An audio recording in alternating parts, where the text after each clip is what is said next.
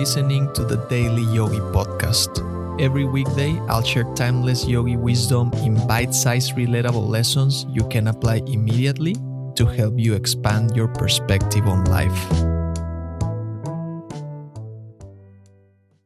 I have four tattoos, two on each forearm. One of them says Amor Fati, which means love of fate in Latin, borrowed from the philosopher Friedrich Nietzsche. It is a Stoic concept, a reminder to accept everything that was happening to me around 2016 when my heart was broken in more than one way. I even had a speech I gathered from different philosophers memorized and repeated each morning during that time. One of the keys to navigating life is learning how to move on from things you don't like anymore, from old friends, from ex lovers, from negativity, from losses, from past mistakes, and from bad situations. You've got to learn how to let go of things that weigh on your soul. And moving on doesn't mean you shun the feelings of pain that such things cause you. It means allowing the emotions to be felt completely without resisting them, letting them flow through you. We part with first one thing and then another with pain and suffering, Yogi Ramacharaka writes, until we reach a position from which we can see what it all means. It is the nature of life, unavoidable and necessary. Don't resist it. Don't avoid the heavy emotions. Don't avoid problems. Because if you do, they won't go away. Cry it all out.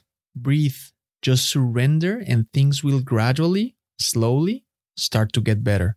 Stop playing the mental game on what things would have, could have, or should have been.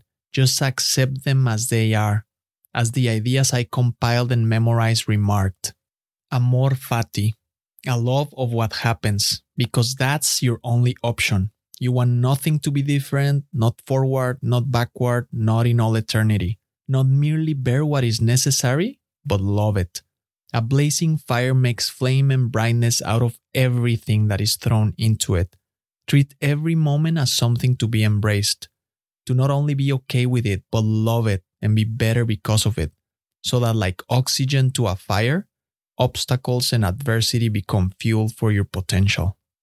Appreciate the process of learning and growing. Every small step is to be celebrated. Even the smallest effort you put in matters Give yourself some credit for enduring the hardships of life.